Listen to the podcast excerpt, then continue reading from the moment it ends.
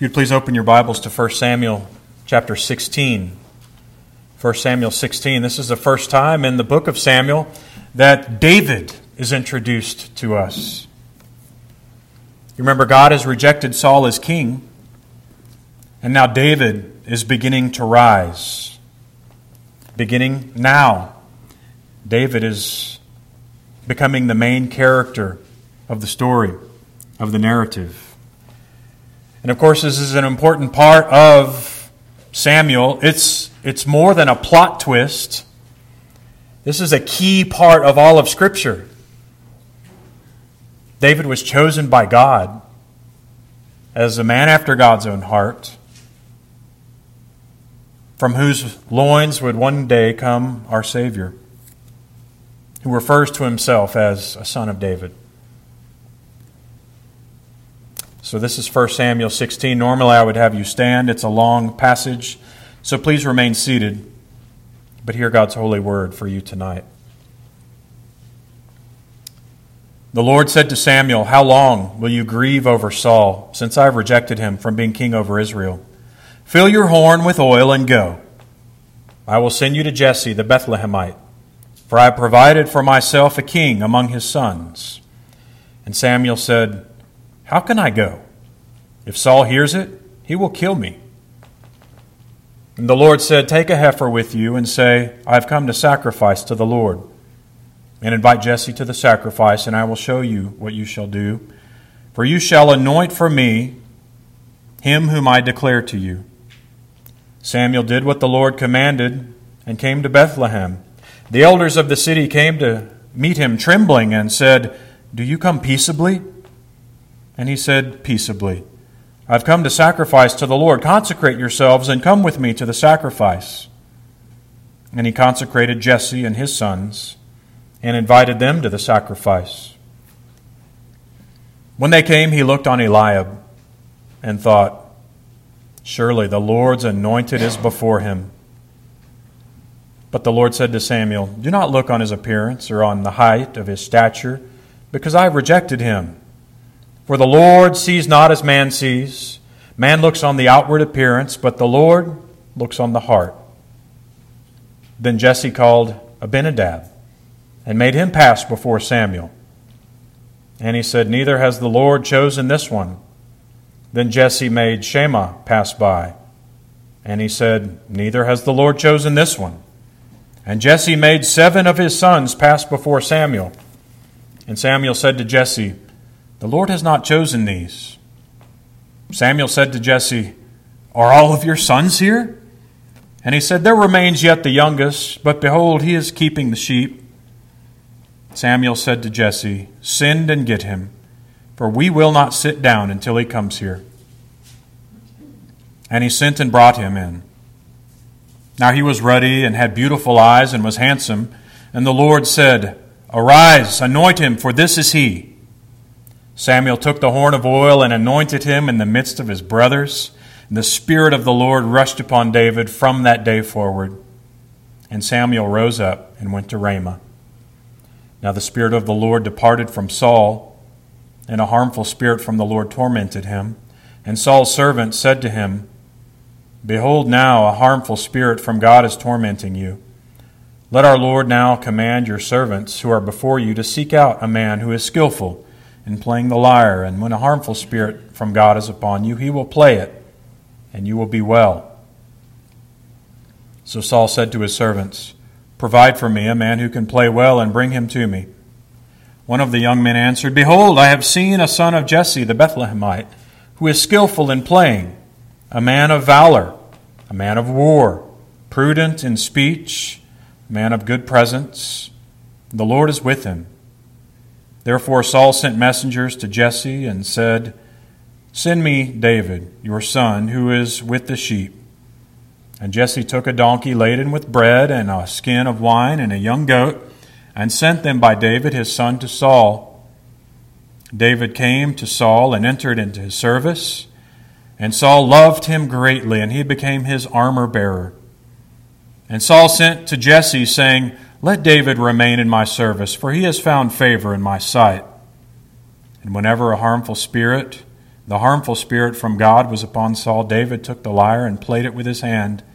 So Saul was refreshed and was well, and the harmful spirit departed from him. The grass withers and the flower fades, but the word of our God will last forever. Let us pray.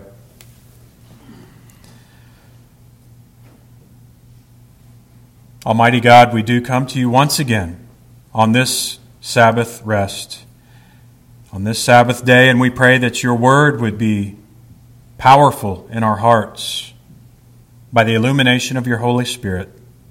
We pray this in the name of Jesus Christ our Savior. Amen. David seems like an unlikely choice. Reminded me of a man named Leon. He was born in 1925 in Kingston, Texas, to his parents Emmett and Josie. He was the seventh of 12 children. A lot of families at that time had very large children, especially Texas families, large children, large children in large families. But this man was nothing special. This boy was just the son of a sharecropper. His dad didn't even own the farm that he farmed.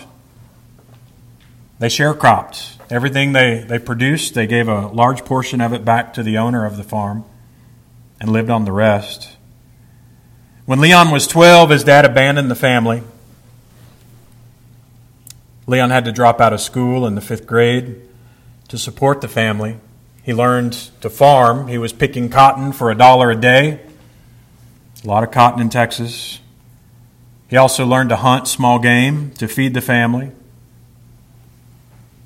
When he was 16 in 1941, his mother died of pneumonia. A few months later, the Japanese attacked Pearl Harbor, bringing the United States into World War II. His sister, his oldest sister, she's a bit devious. She helped him falsify his birth certificate because he was only 16, but he wanted to go fight. So it looked like he was 18. Leon tried to enlist in the Navy and in the Marine Corps, but he was reject, rejected by both of them because he was a tiny little guy. He was five feet five inches tall, and he weighed a buck twelve. They didn't want him. He was too little. He put on five more pounds and went to the Army recruiter, and the Army took him. And he went on to serve three years in Europe. This little soldier with the middle name Leon is more commonly known in America as Audie Murphy.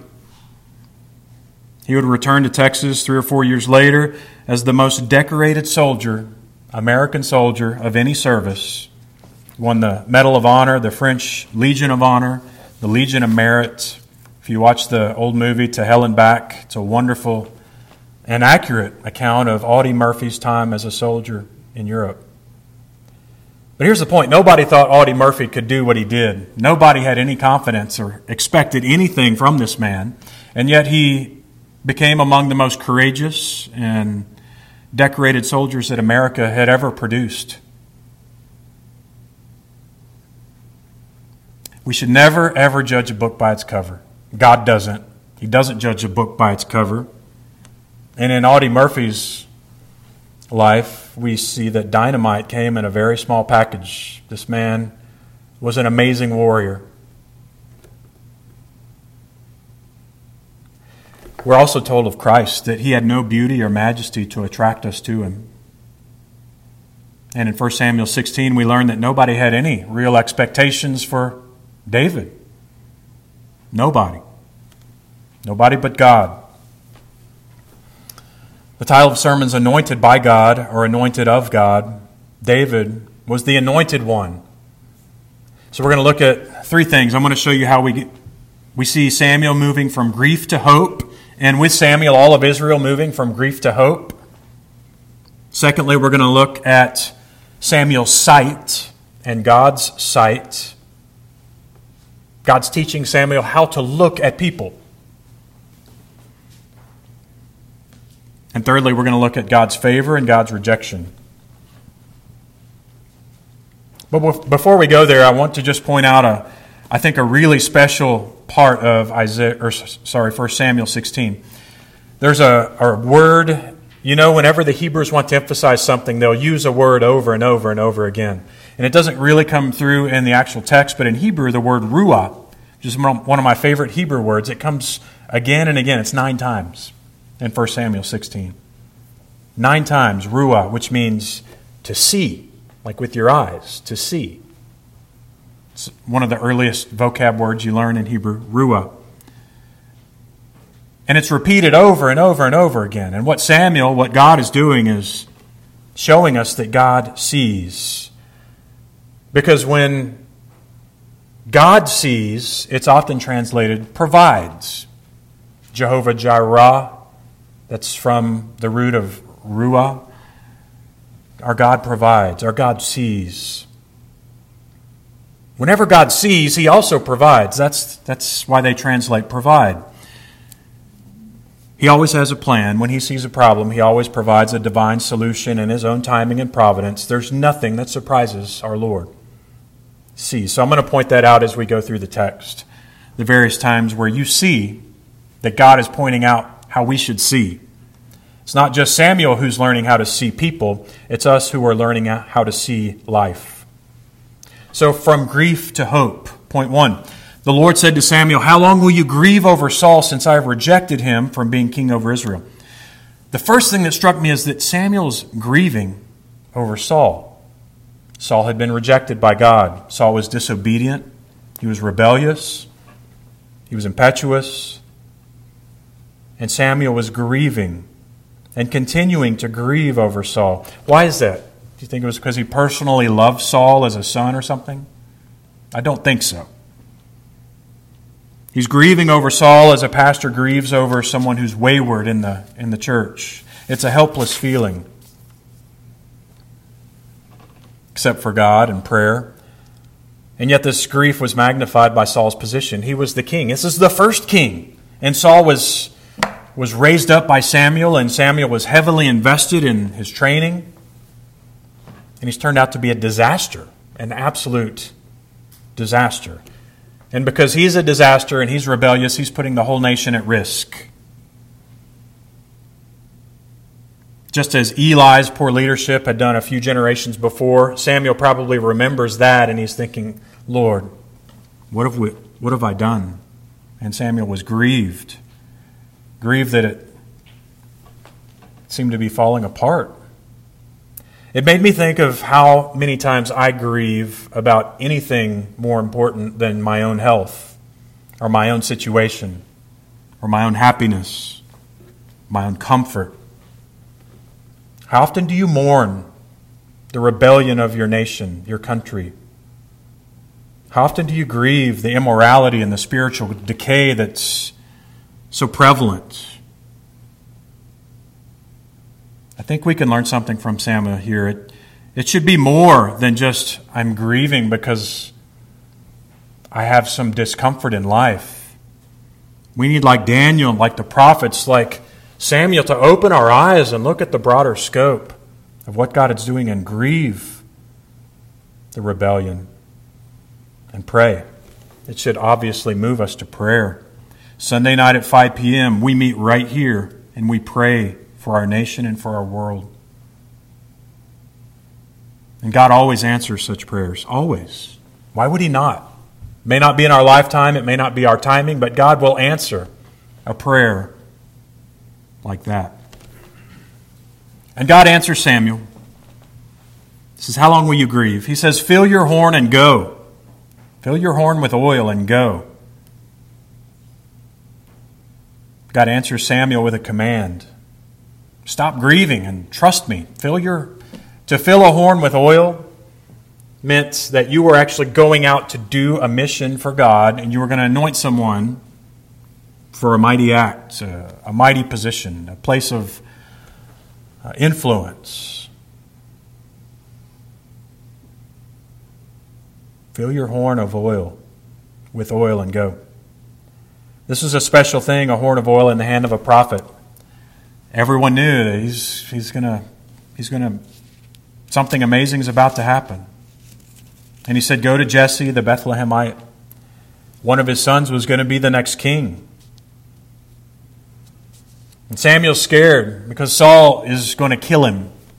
He says, Saul will kill me if he finds out. God says, Don't worry about Saul. Just go offer sacrifices to me. Invite the town of Bethlehem. Invite Jesse and his sons. And trust me. Verse 3 I will show you what to do. God sometimes asks us to do things that are scary, but He also tells us to trust Him. To trust Him. And the Holy Spirit uses the Word of God through our hearts and our minds. We're transformed by the renewing of our minds. The Holy Spirit uses the Word of God and He shows us what to do. So Samuel did. He went to Bethlehem. The elders came out and they were trembling. They were terrified that the prophet had showed up. Makes you wonder why. Why were they scared? We don't know exactly. But he's coming to do something important. Was it a special judgment upon the town of Bethlehem? Maybe. Was it that they were afraid of Saul because they knew, you know, Saul and Samuel, they kind of had a falling out? We don't want to align ourselves with Saul publicly because, or Samuel publicly, because Saul will find out and kill us. And we read later that that's what he does to people that align themselves with David. But as soon as Samuel tells them they're there to sacrifice, it seems that they relax just a bit. And all of Bethlehem, or at least the elders of Bethlehem, are invited to the sacrifice, including Jesse and his sons. God always has a plan. I think this is our application for this point. Samuel was filled with grief and everything was coming apart. Nothing had worked out. The decades of his training and his faithfulness, nothing was right. It was all unraveling and it looked to be getting worse. And in the midst of that darkness, in the midst of that crazy situation, was God terrified? Was God filled with dismay? Of course not. He wasn't in the slightest way concerned. God knew exactly what was going on. He had planned this day from all eternity for His own glory, just as every day in your life has been written in God's book before you lived a single one of them, Psalm 139 16 and his plan just needed time to unfold. The same's true in your life. When you're in distress, trust God.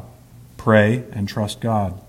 He's good and he's right, and his loving kindness is better than anything in life.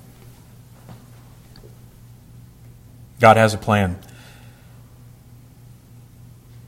So Samuel moves from hopelessness to hope. But the second point is Samuel also learns to see. He learns to see well. Verse 6 He came and he looked on Eliab, and he said, Surely the Lord's anointed is before me. He wants to see all Jesse's sons, and Jesse, of course, puts his firstborn up. This is the firstborn. And what do we know about him? He's tall, probably confident, probably handsome, full of confidence as a firstborn. He's the heir of his father.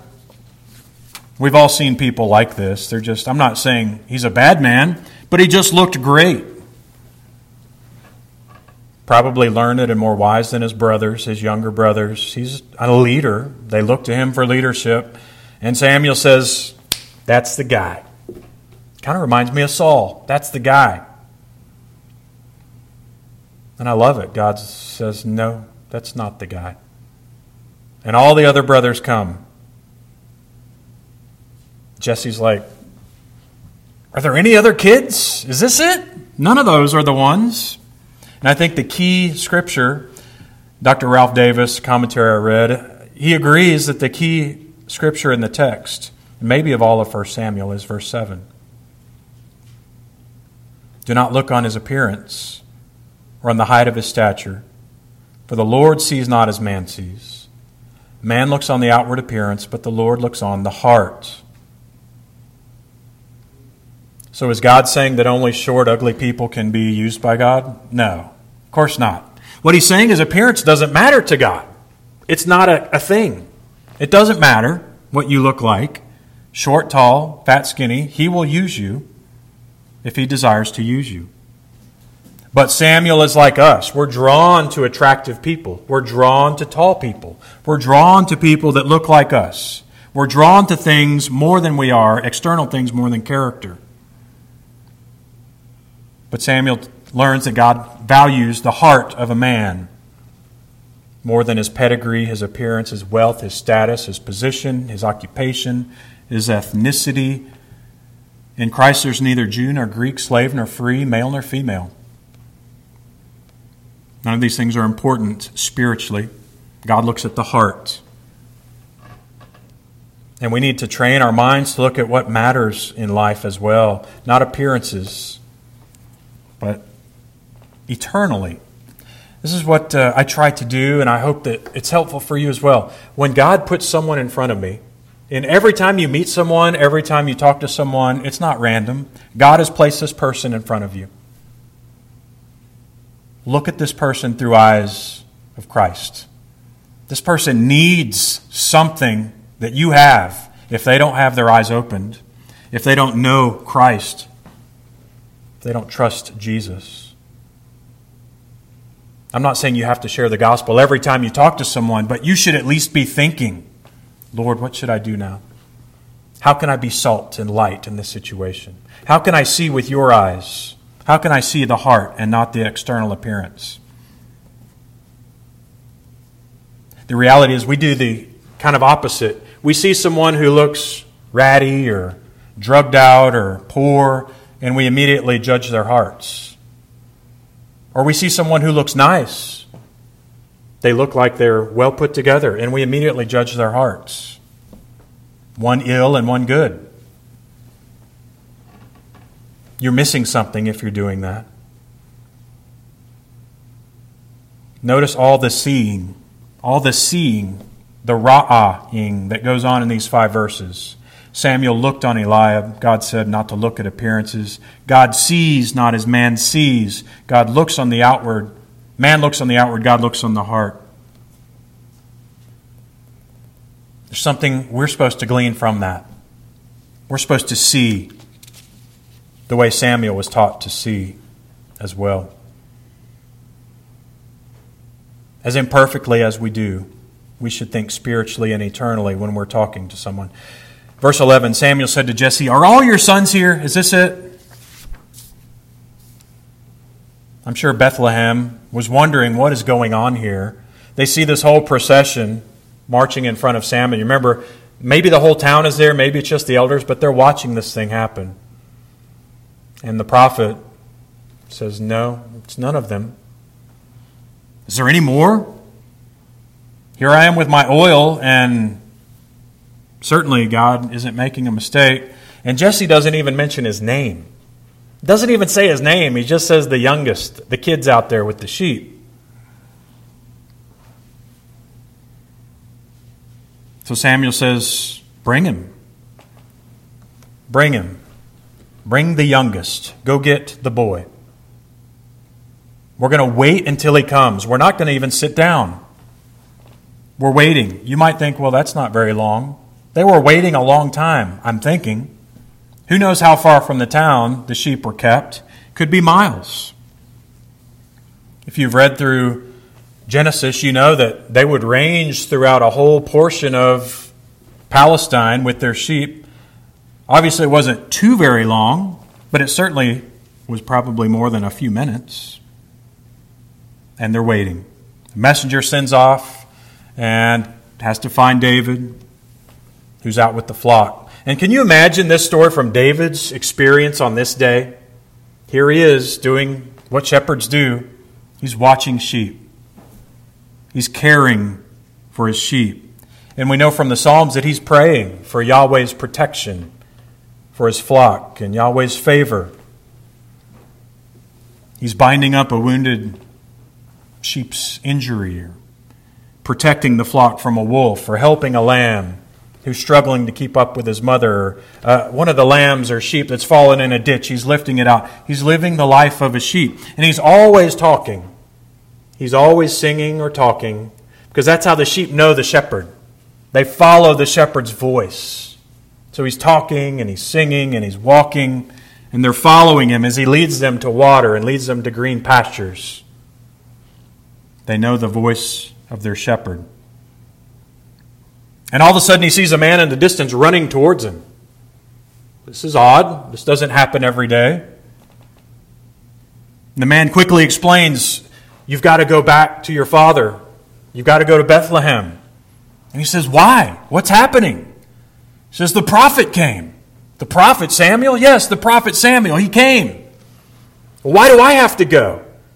I've got all these older brothers. Doesn't he want them? No, he doesn't want them. He wants you. He wants to meet you. I'll stay here. You run. Go. They're all waiting for you. Go. David takes off. Can you imagine? He's probably about 15 years old if you piece together what happens later in his life. Maybe 15, 16, 17. Not exactly sure. Taken off running. Running to his dad and to the prophet. He doesn't know what's going to come. What's going to happen? Am I in trouble? I mean, when I was 15, that's what I thought. When dad called for me, uh oh. Did I do something wrong, dad? What happened? Am I getting spanked? Who knows what's coming? He doesn't know. We know his brothers are rejected, and he wants to meet David. David shows up. He arrives after running however far he ran, probably disheveled and sweaty, stinky, been around sheep. If you've ever been around sheep, you smell. And he's exhausted. But through all of that, we read what Samuel's impression was, and everyone probably, that he is ruddy and handsome. Ruddy means red, it just means full of life. His eyes were bright, beautiful. In other words, he's this great grandson of Boaz and Ruth. This is the Israelite boy. This is, this is what it means to be an Israelite. This is a, a good looking kid, full of life. And the Lord said to Samuel, Arise, anoint him. This is he. It's precious. This 15 year old boy, 16 year old boy, this boy, not even named before, ignored by the family, not even brought to the sacrifice. In the midst of his brothers, the prophet pours the oil on his head and it runs down over his face and down his body. What an honor. This was the chosen one, the anointed one. You know how, how you say that in Greek? Anointed one? Christ. He's the anointed one. And the Spirit of the Lord rushed upon David from that day forward. God chooses David and then he equips David. I think obviously, whatever God chooses for you in life, whether he chooses you for you a life of hardship or maybe physical pain, or he chooses a life of suffering, or you just reap the consequences of your actions and you live a life filled with sorrow and heartache. Maybe you're a single parent or a grieving widow, or you're suffering with some illness, or you're watching your family fall apart, relationships that you cherished break down, or you've witnessed a horrible tragedy in your life, or maybe you're just horribly depressed and you struggle with the, that feeling of hopelessness. Or maybe you're a leader in your community or business. Or God's calling you to battle an indwelling sin, a sin that's so prevalent in your life and you just feel like it will never, ever be free of it. Whatever the case, you need to know that God, if He's called you to this, He's equipped you for this. Don't despair. If you have faith in Christ, you have the Holy Spirit living in you. Don't be afraid. Trust in your God and your Redeemer. David was equipped by the Holy Spirit for his work, and it was not a work that was easy. We'll read over the next 10 chapters. David's next 10 or 15 years were filled with heartache and misery. He was chased, he was hunted like a dog by King Saul. He was rejected, he was betrayed by his own people. Yet God would sustain him. His Spirit was with him. And His Spirit is with you if you have faith in Christ. But the third point is that God's favor and His Spirit were not with Saul. And there is irony here. Samuel's writing in a great irony. Because in verse 13 we said that the Spirit came upon David. And then we see in verse 14 the Spirit of the Lord departed from Saul. And the irony only goes deeper as we read on. Rather than the Spirit of the Lord coming to equip Saul, the Lord sent a harmful spirit to torment him.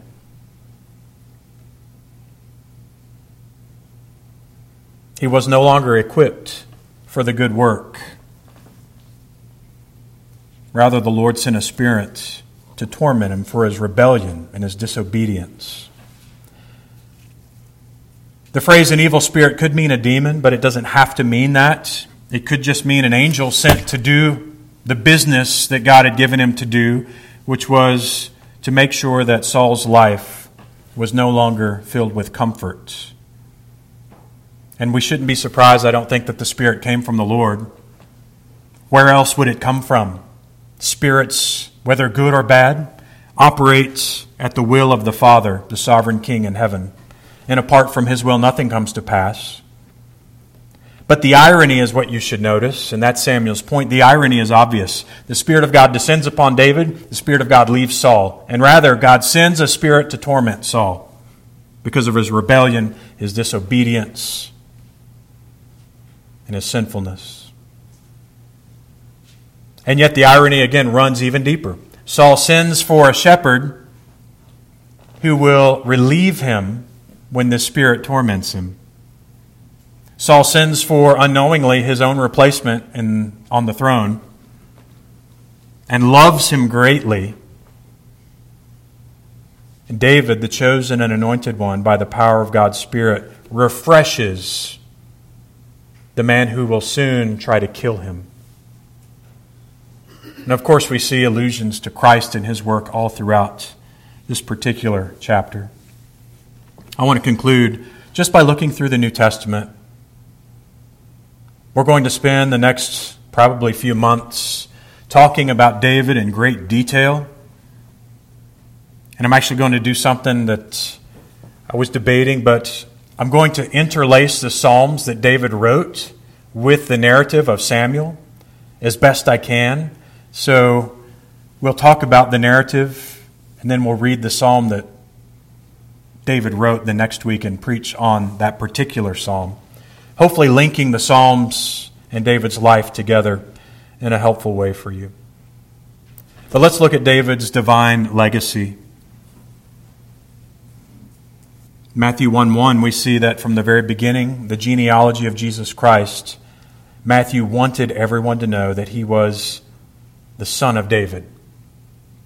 Son of David is a messianic term if you were called the son of David by a Jew, he thought you were the Messiah. Matthew 9:27. Two blind men followed Jesus crying aloud, "Have mercy on us, son of David." They think he's the Messiah. Of course he is. Matthew 12:23. The people were amazed and said, "Can this be the son of David?"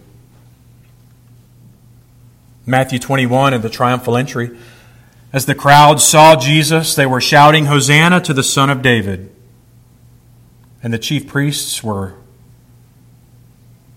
indignant that he would not rebuke them for calling him the son of David.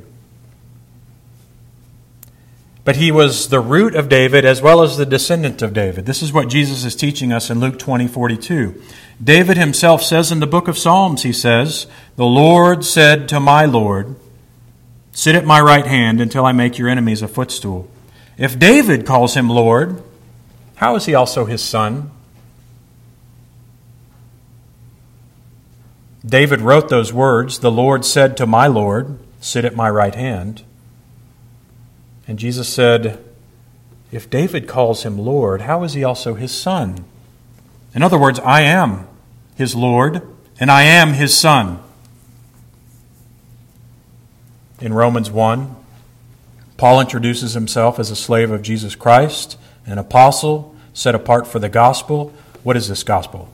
Which he promised beforehand through his prophets in the Holy Scriptures concerning his Son, who was descended from David according to the flesh. Remember, Romans is written to a Gentile audience, but he was descended from David. This is important for us too. If you're not Jewish, being a son of David is still special. It's still important. It's part of the prophecy of God, it's the plan of God. And of course, we read in Revelation 22 16 that Jesus says, I am the descendant, the root and descendant of David, the bright morning star. The Spirit and the bride say, Come. The one who is thirsty, let him come. The one who desires the water of life without price. Jesus still calls us today to come. All the promises that were given to David are fulfilled in Christ. He is the King of kings, the King that reigns forever on the throne. We can have confidence in that, and we can learn the lessons that Samuel learned. That in Christ our despair turns to hope. In Christ we can see others with an eternal perspective, not looking at the externals, but looking toward the heart. And in Christ, our situations can turn around in a moment. May God be glorified. Let us pray. Heavenly Father, we thank you for this time of study in your word. We thank you for your word and how powerful it is in our lives. And we pray that you would help us. Help us to remember the great promises that you gave the prophets and the apostles of old that are now being fulfilled in Jesus Christ. You promised that a king would reign, a descendant of David, and his reign would extend all over the earth.